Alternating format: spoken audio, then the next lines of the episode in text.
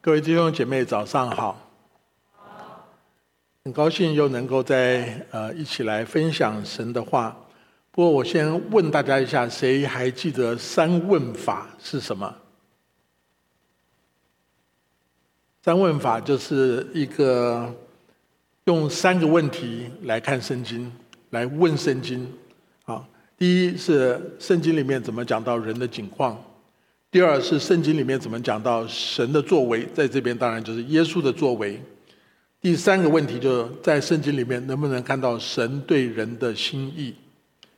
这三个问题是我在南卡陆树和教授他所写的一本小小的册子，用这三个问题来看几乎看所有的圣经，人的景况、神的作为、神对人的心意，几乎都可以有所得着。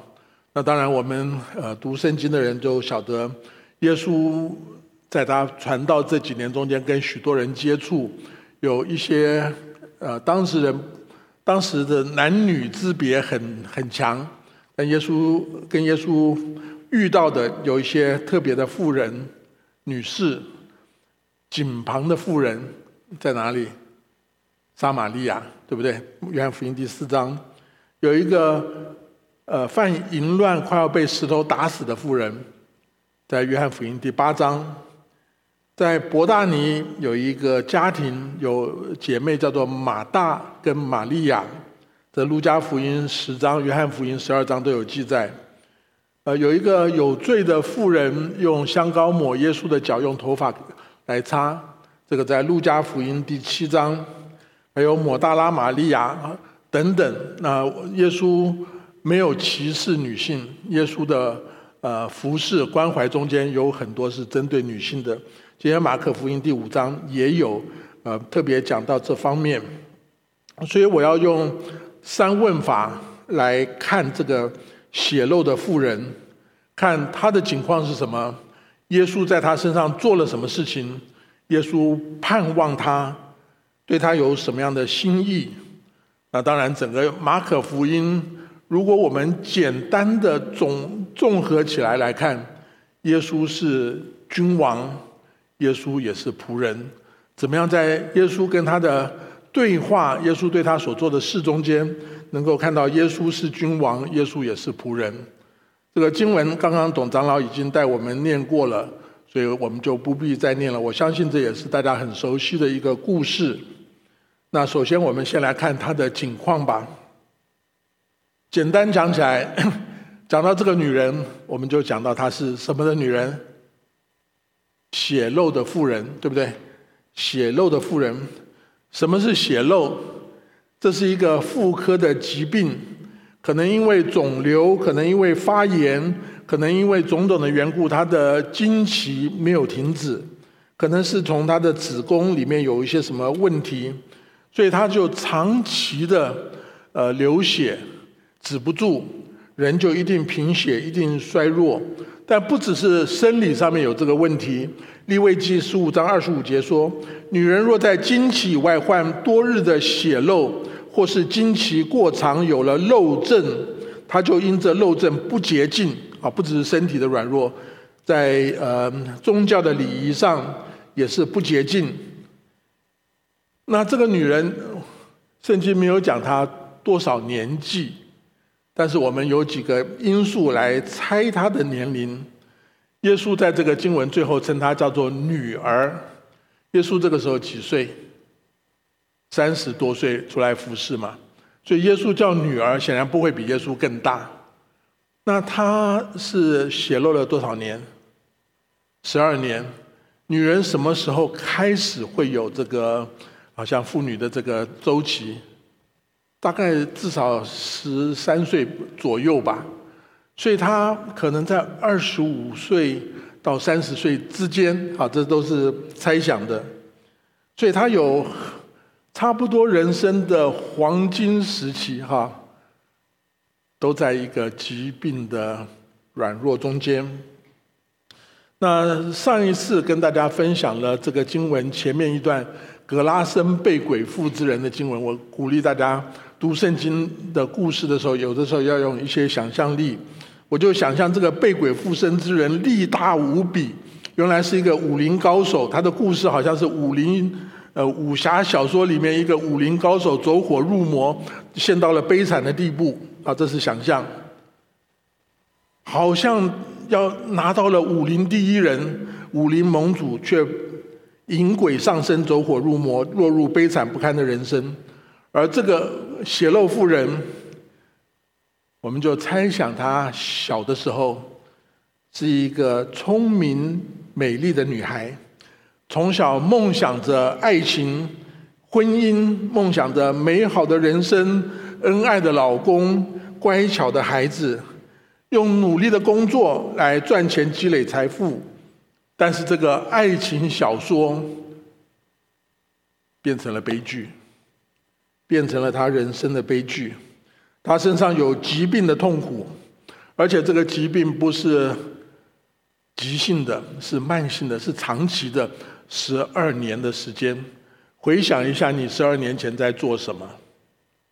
如果有一个疾病跟着你12年，不只是有疾病，而且他去看医生。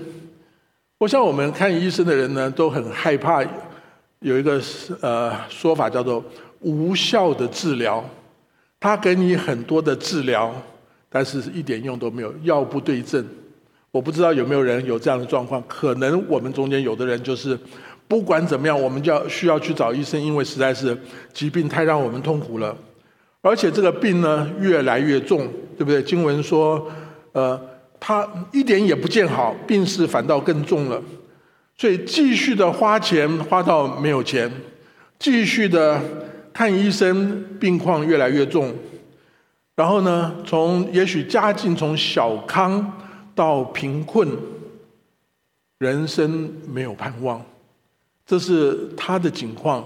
但是呢，他在外面不会很张扬，他是一个不敢张扬、非常低调的人。因为他这个疾病照利未记来说叫做不洁净，不洁净的人呢，像长大麻风一样，不可以随便跟人接触。所以这个人是一个非常可怜的人。那不洁净的人不得敬拜，不能到圣殿里面去，不能到会堂里面去，不能跟人有交往，免得把不洁净带给其他的人。所以他在社群里面是一个被排斥的一个边缘人，是人家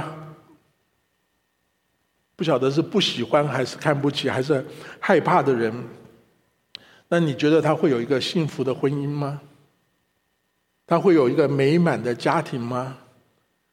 他人生有什么盼望呢？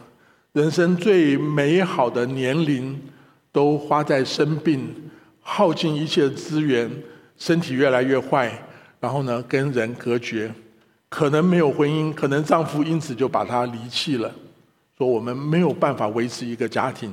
照她的这个状况来说，我还记得我很年轻的时候，在我台北的教会听我的一个教会的一个长辈，他翻译了很多的属灵书，叫做何晓东，我们叫他何叔叔，我爸爸妈妈叫他何糊涂。他讲这个故事，然后他把一首生日快乐歌，歌词就改成了我又漏了一年，我又漏了一年，然后就一直唱下去。说其实这个血漏对他来说，他的生理、他的心理、他的经济、他的社会关系、人际关系、家庭关系都渐渐的漏掉了。我们每年生日是越来越多岁数，还是越来越少年龄？越来越少余下的日子，我们是不是在某一些地方跟他这个也有一些的认同？所以他这个血漏是多年之苦。但是呢，这个故事本身是一个结局美好的故事，不是一个悲剧告终。悲剧是在开始，从12年前一直到遇见耶稣，他的人生得到扭转。所以从人的境况就进到神的作为，神的作为就是触摸，是他摸耶稣还是耶稣摸他？他来摸耶稣，对不对？他来摸耶稣，然后耶稣有医治之恩，医治之恩。那在读马可福音第5章的时候，就会发现说，血漏妇人的这一段经文是夹在另外一段的故事中间。可能很多人知道，有一个管会堂的人叫做雅鲁，他的女儿生了重病，就托人请耶稣去医治。所以，10万火急的状况之下，雅鲁或者女孩的父母必然心急如焚。这个人得了12年的病，那个女孩也是12岁，这两个12可能没有什么关系。那我就想到，在圣经里面，很多的时候，很多人来找耶稣，不是为自己，是为自己的亲人、为自己的仆人、为自己的儿女，常常有这样子找。而所以，在这个故事的整个的背景中间，耶稣正在急急忙忙往管会堂这个雅鲁的家路上，所谓救命如救火，好像这个路上开的救护车可以不遵守交通规制，只要警铃响起来，为了救命可以超越一切，这是非常常见的事情。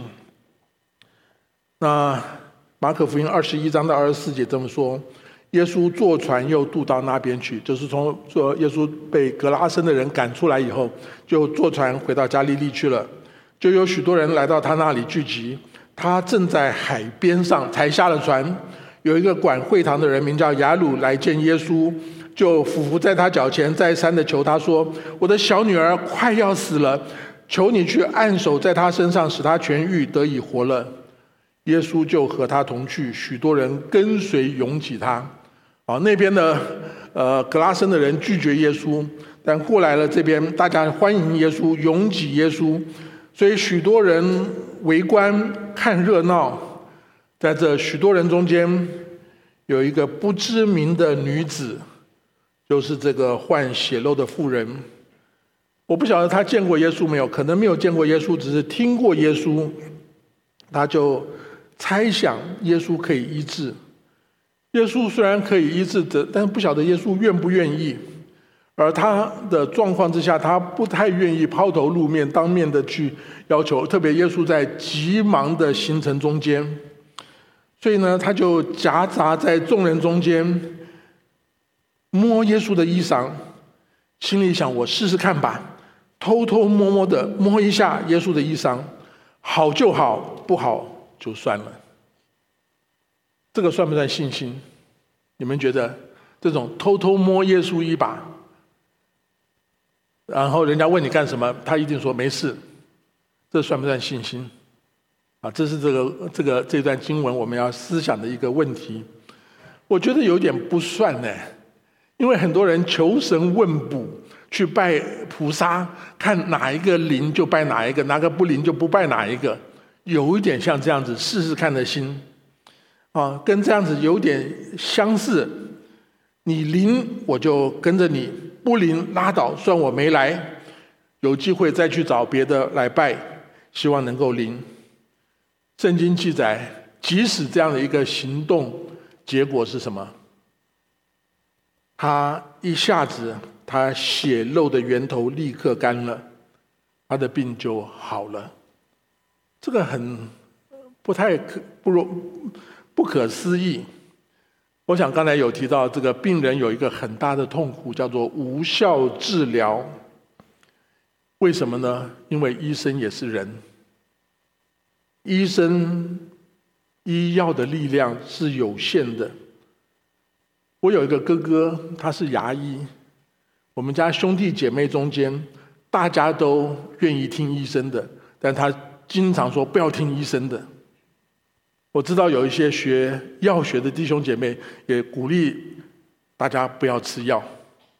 我们不懂的人，我们就觉得应该听医生的，应该吃药，但懂的人又说不要全听，不要吃，所以有的时候就非常非常不知所措。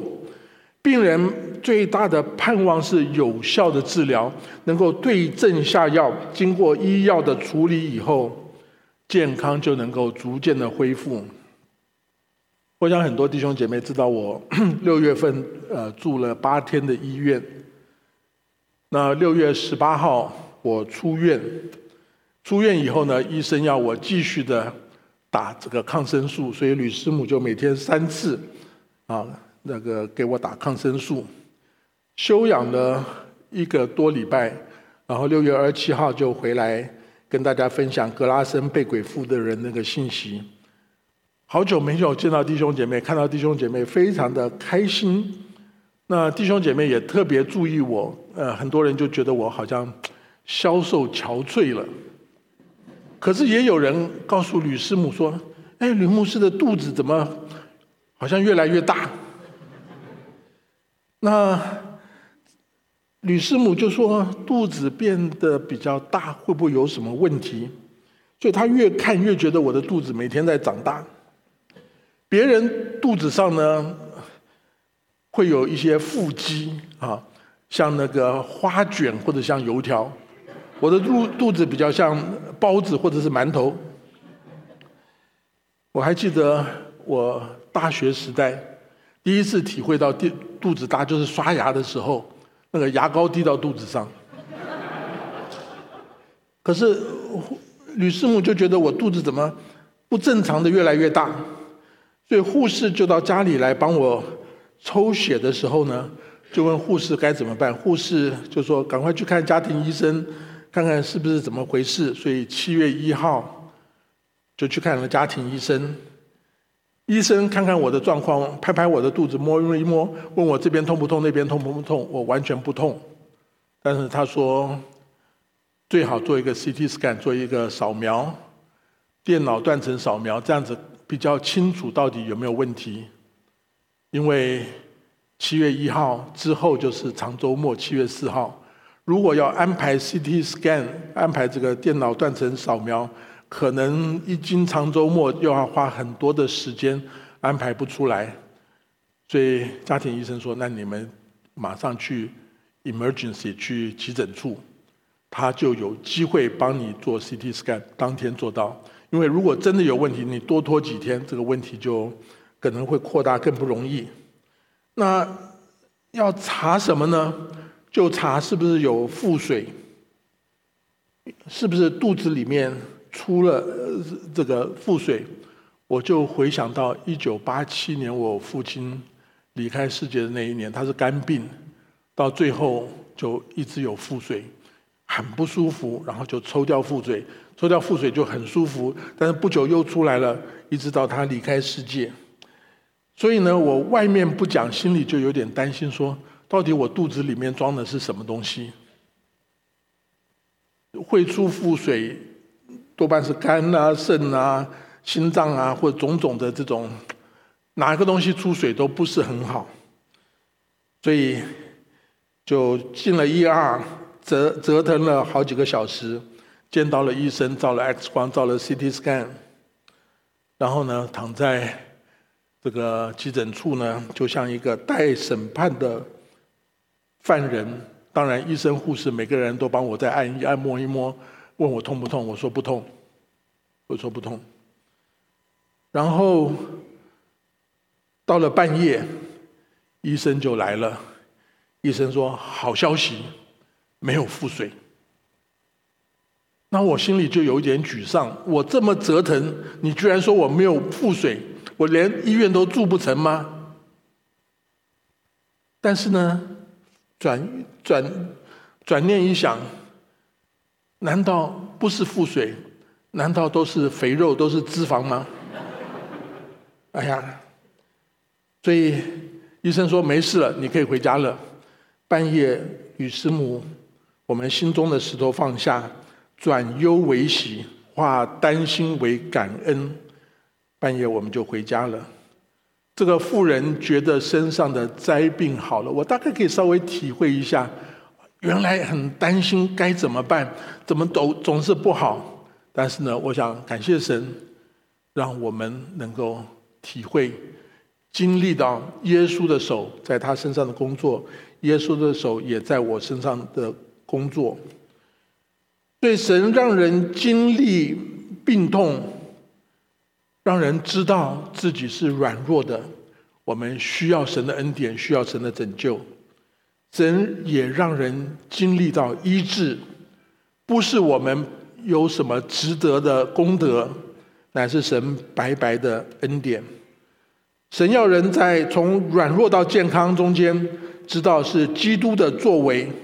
我们的得到的医治，可能有自然方面，可能有医生医院，但是我们也要把荣耀归给神。神要得着恩典的人，不要得着了以后就默默的走了。神要人把荣耀归给他。所以耶稣在这个时候对这个血漏的妇人就提出挑战。圣经上说，耶稣顿时心里觉得有能力从自己身上出去，就在众人中间转过来。神的作为起先是耶稣让他触摸，耶稣医治他，然后现在耶稣要他出来，要他承认是他摸了耶稣。耶稣在众人中转过来说，谁摸我的衣裳？这是今天我们聚会这个信息的题目，谁摸我的衣裳？我不知道我们在座的人有没有跟耶稣祷告，为了生命中间哪一个困难，也许是人际的困难，也许是工作的困难，家庭的困难，各样的困难，我们到最后我们没有办法，我们跟耶稣说，主啊，求你怜悯，求你帮助。但是呢，我不要让人家知道，不要告诉别人，帮助完以后我一定怎么样，但是真正得到帮助以后，我就忘掉了，我就离开了。我们可能有这样子的人，这个血漏的妇人可能变成这样子的人。所以耶稣就问说，谁摸我的衣裳？耶稣不知道是谁吗？你们觉得耶稣知不知道是谁摸他？那耶稣为什么不说，哎，就是你，你摸我，还不敢承认，出来。耶稣有没有这样讲？耶稣为什么还问？明知故问，为什么呢？耶稣要他自己出来。血漏妇人在人生的困顿绝望中间遇见了耶稣，心中存了侥幸的盼望，暗暗地摸一下耶稣的衣服，他身体多年的血漏顽疾居然就好了。耶稣知道是谁摸他，耶稣是神，他知道是谁摸他。耶稣明知故问，为什么呢？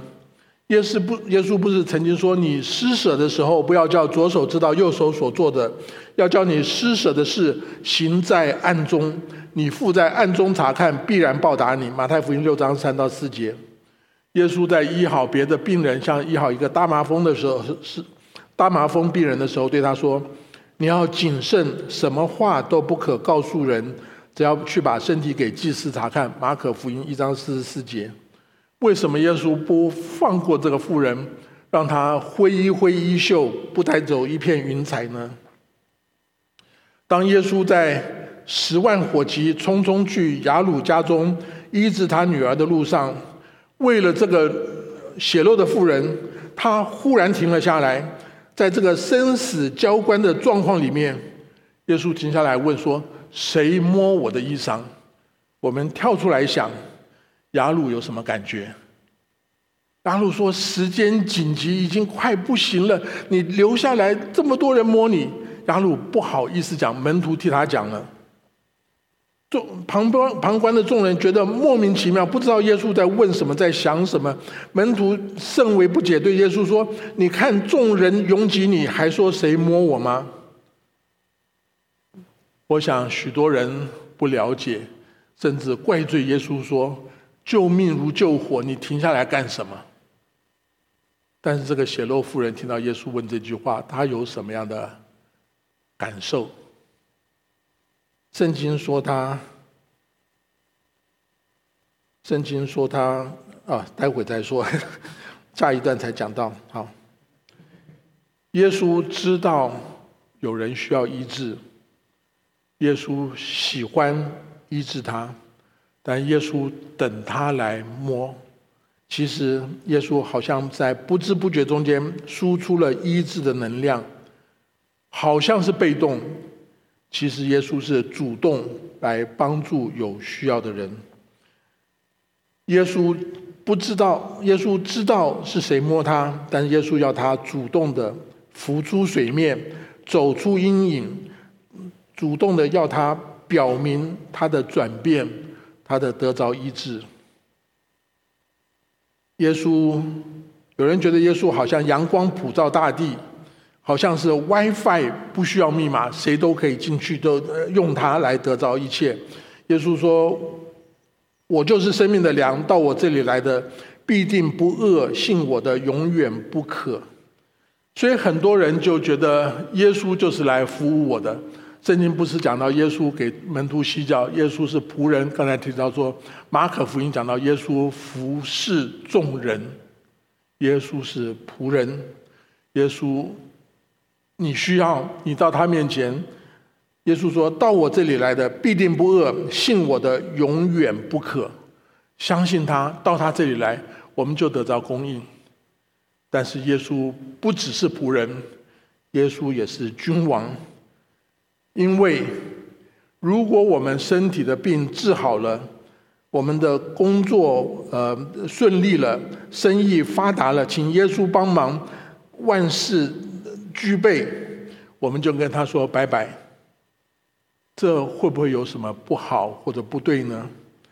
问题是人的需要不只是身体，不只是物质，人不只是需要娶妻生子、升官发财、病得医治，人最大的需要，从耶稣的角度来看，是灵性的需要，是生命的需要，是罪得赦免，是生命里面有平安与喜乐，是能够担当神给我们的使命，活出见证神的荣耀，是能够加入基督的身体，是能够灵性成长，生命成熟。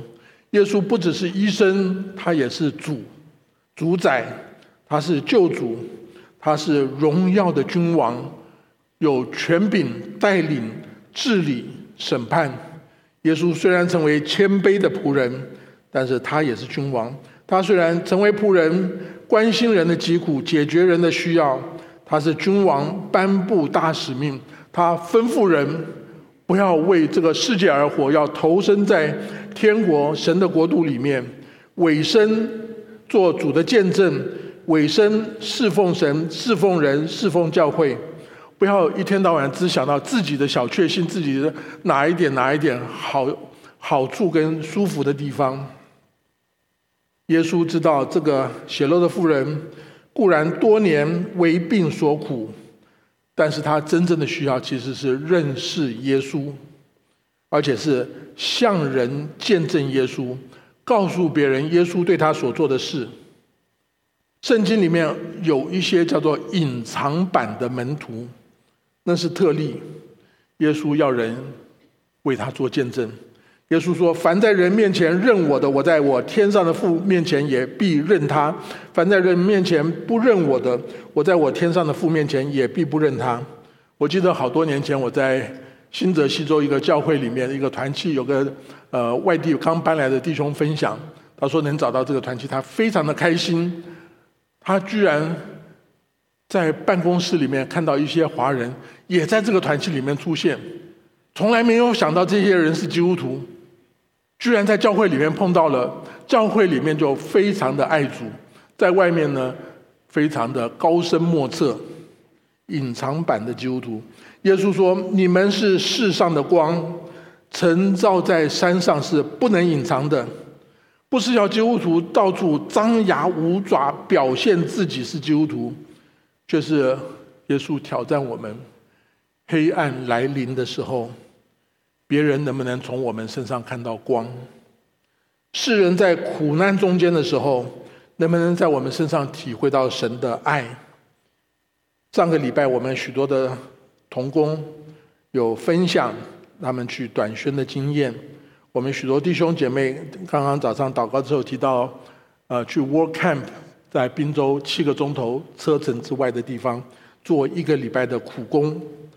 有人去非洲、去中美洲短宣，有人参与欧洲的校园的事工，有人参与在台湾的英语品格营、World Camp 最近要开始的 MAPS 这样的一个外展的事工。邀请这些学龄前的妈妈，他们可能是非常辛苦，心中有很大需要，生活中间有很多需要交流、需要帮助、需要吐苦水、需要指导他们该怎么办的这些人，我们要邀请他们，跟他们分享友情，分享生活，分享资源，分享信仰，这就是发光，就是去爱，去为耶稣发光，去传扬耶稣的爱。所以到了最后一段，第一段是讲到人的景况，第二段是讲到神的作为，耶稣被他触摸，耶稣医治他，耶稣的作为不仅于此，耶稣呼召他，你要出来显明你是我医治的，你得到了耶稣的恩典。然后呢，最后这一段是讲到神对人的心意。那女人知道在自己身上所成的事，就欢喜快乐，是不是？经文怎么说？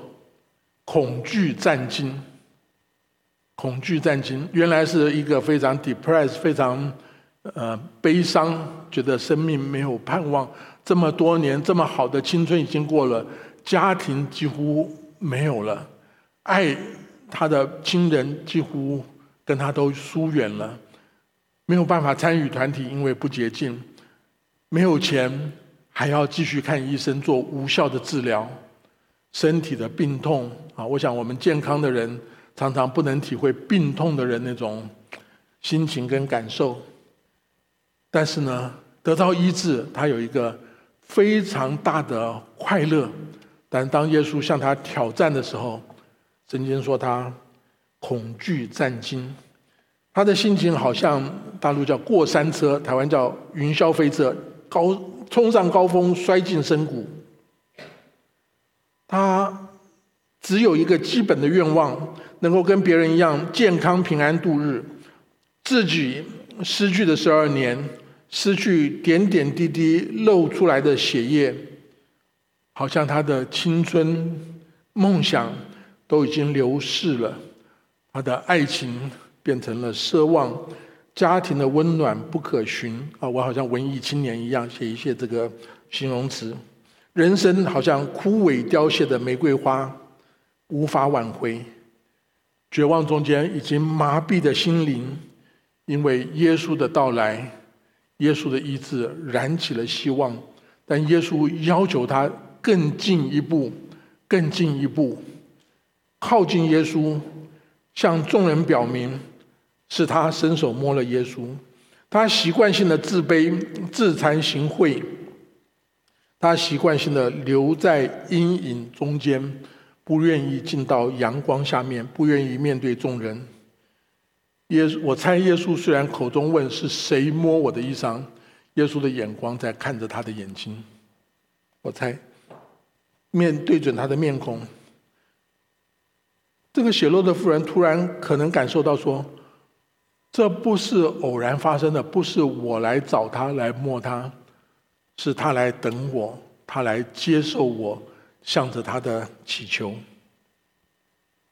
耶稣虽然可能他之前完全不认得，是陌生人，但是我们相信万事掌管在神的手中。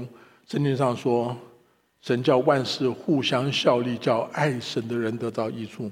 凡事，所以之前的苦难也是耶稣预备他，是神预备他的人生，需要到主的面前。那为什么恐惧战惊呢？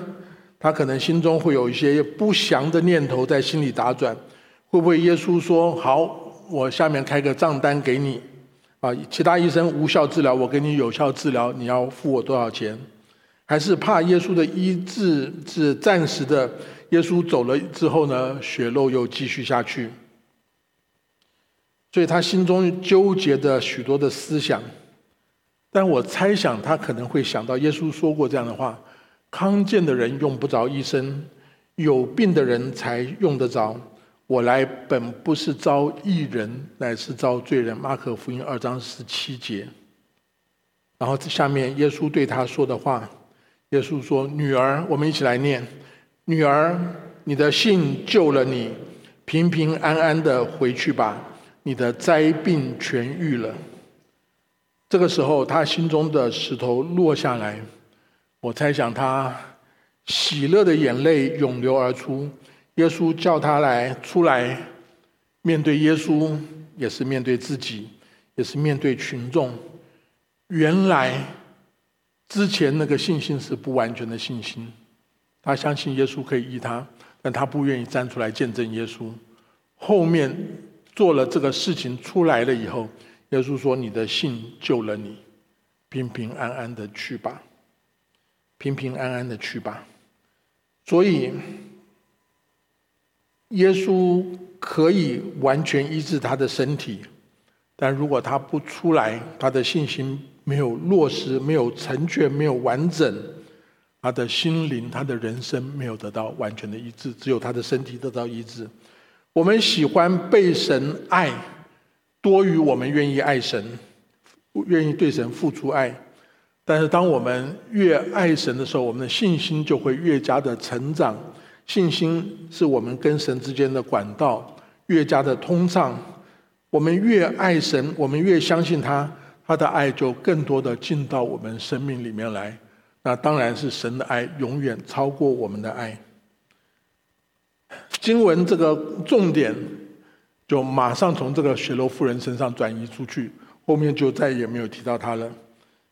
在这个经文后面还说话的时候，有人从管会堂的家里来说：“你的女儿死了，何必还劳动先生呢？”血漏妇人的心情大概是经过几番的纠结折腾，被提升起来了。感谢主，感谢主。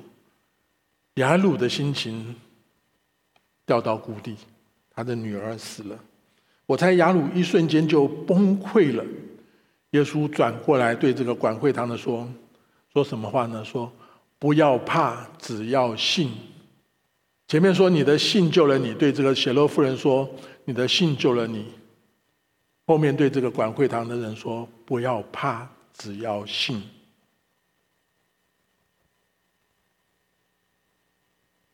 耶稣用这个来安慰雅鲁。圣经没有再提到这个血漏的妇人，我相信她的人生就此转变。马可福音5章后面就讲到，耶稣去还是把这个雅鲁的女儿让她死里复活，拯救了她，拯救了她。这是一个简单的故事，但是我想我们可以从中间学习怎么来看圣经。如果你在圣经里面没有看到人的景况，我们不懂圣经是干什么的。如果只看到别人的景况，没有看到自己的景况，圣经对我们不一定有益处。但圣经不是以人为中心，圣经讲到人的状况，讲到神的作为，神的作为。神好像是这个女人去寻找神，其实是耶稣在等候她。耶稣好像把许多的事情，紧急的状况撇下来，单单的跟她对话。因为耶稣知道光这个女人去触摸她，去寻找她还不够，这个女人需要再往前一步，这才是信心。信心是神的恩典被我们抓住。许多人看到神的恩典来了，就让神的恩典流出去了，没有抓住。信心没有功劳，一切都是神的恩典，但信心是要去抓住神的恩典，抓住神的应许。所以如果我们用三问法来看血漏的妇人，看到人的景况，看到神的作为，看到神对人的心意，我们发现这是一个教导我们信心的功课。在各样的苦难中间看到耶稣，但是用信心来跟耶稣接触，好像是相信他，却让他透过信心来医治我们，来改变我们，来改变我们。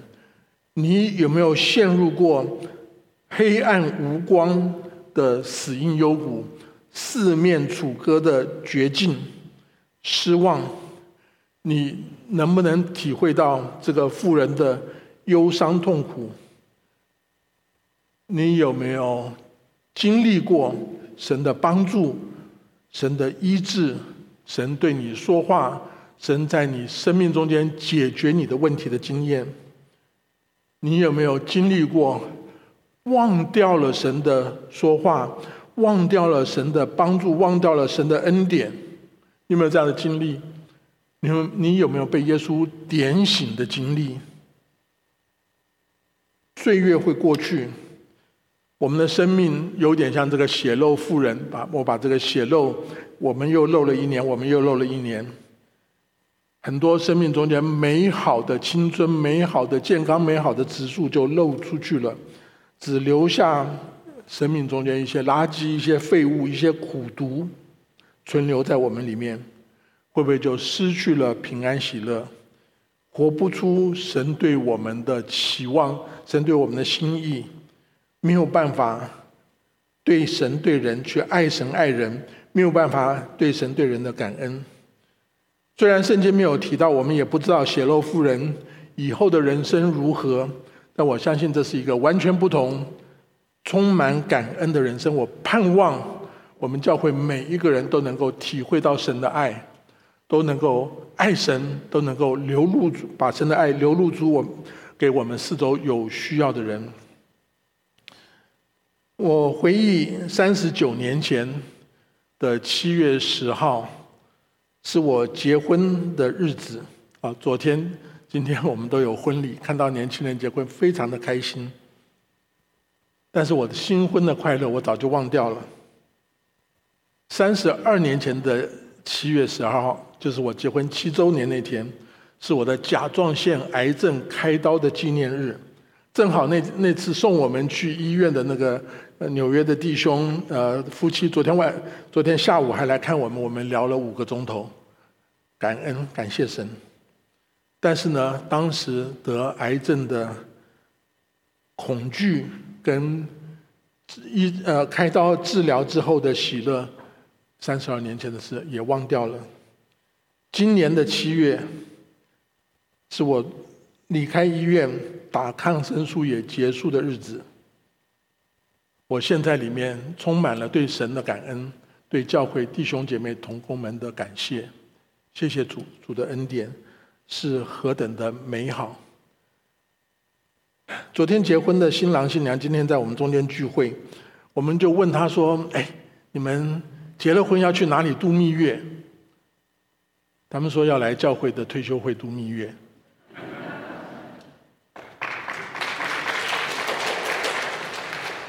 结婚很累他们还搬家，还好多的事情，非常的累。但是跟神、跟弟兄姐妹、跟主的家在一起，是何等的喜乐！我希望血漏妇人的故事是我们每一个人的故事，我希望她的转变也成为我们每一个人的心愿，我们每一个人的经历。我们一起来祷告。天父，我们向你献上满心的感谢。这个短短的故事中间，让我们看到我们每一个人的人生中间都有疾病、软弱、黑暗的那一面，但是你愿意让我们触碰你，摸你的衣裳，得着你的拯救，得着你的医治，得着你的恩典。但是你也要求我们要相信你，要站出来，在众人面前认你，在众人面前见证你，传扬你的福音，为你发光，传扬你的爱，把更多在黑暗、软弱、难处中间的人带到你面前。主，这是我们常常没有去做，或者想去做却做不到的。主，但是当我们越愿意的时候，你就可以帮助我们把你的爱流露出去，让你的教会因着你的恩典成为一个充满喜乐、充满医治的地方。我们这样恭敬的祷告、仰望，奉耶稣基督圣名，阿们。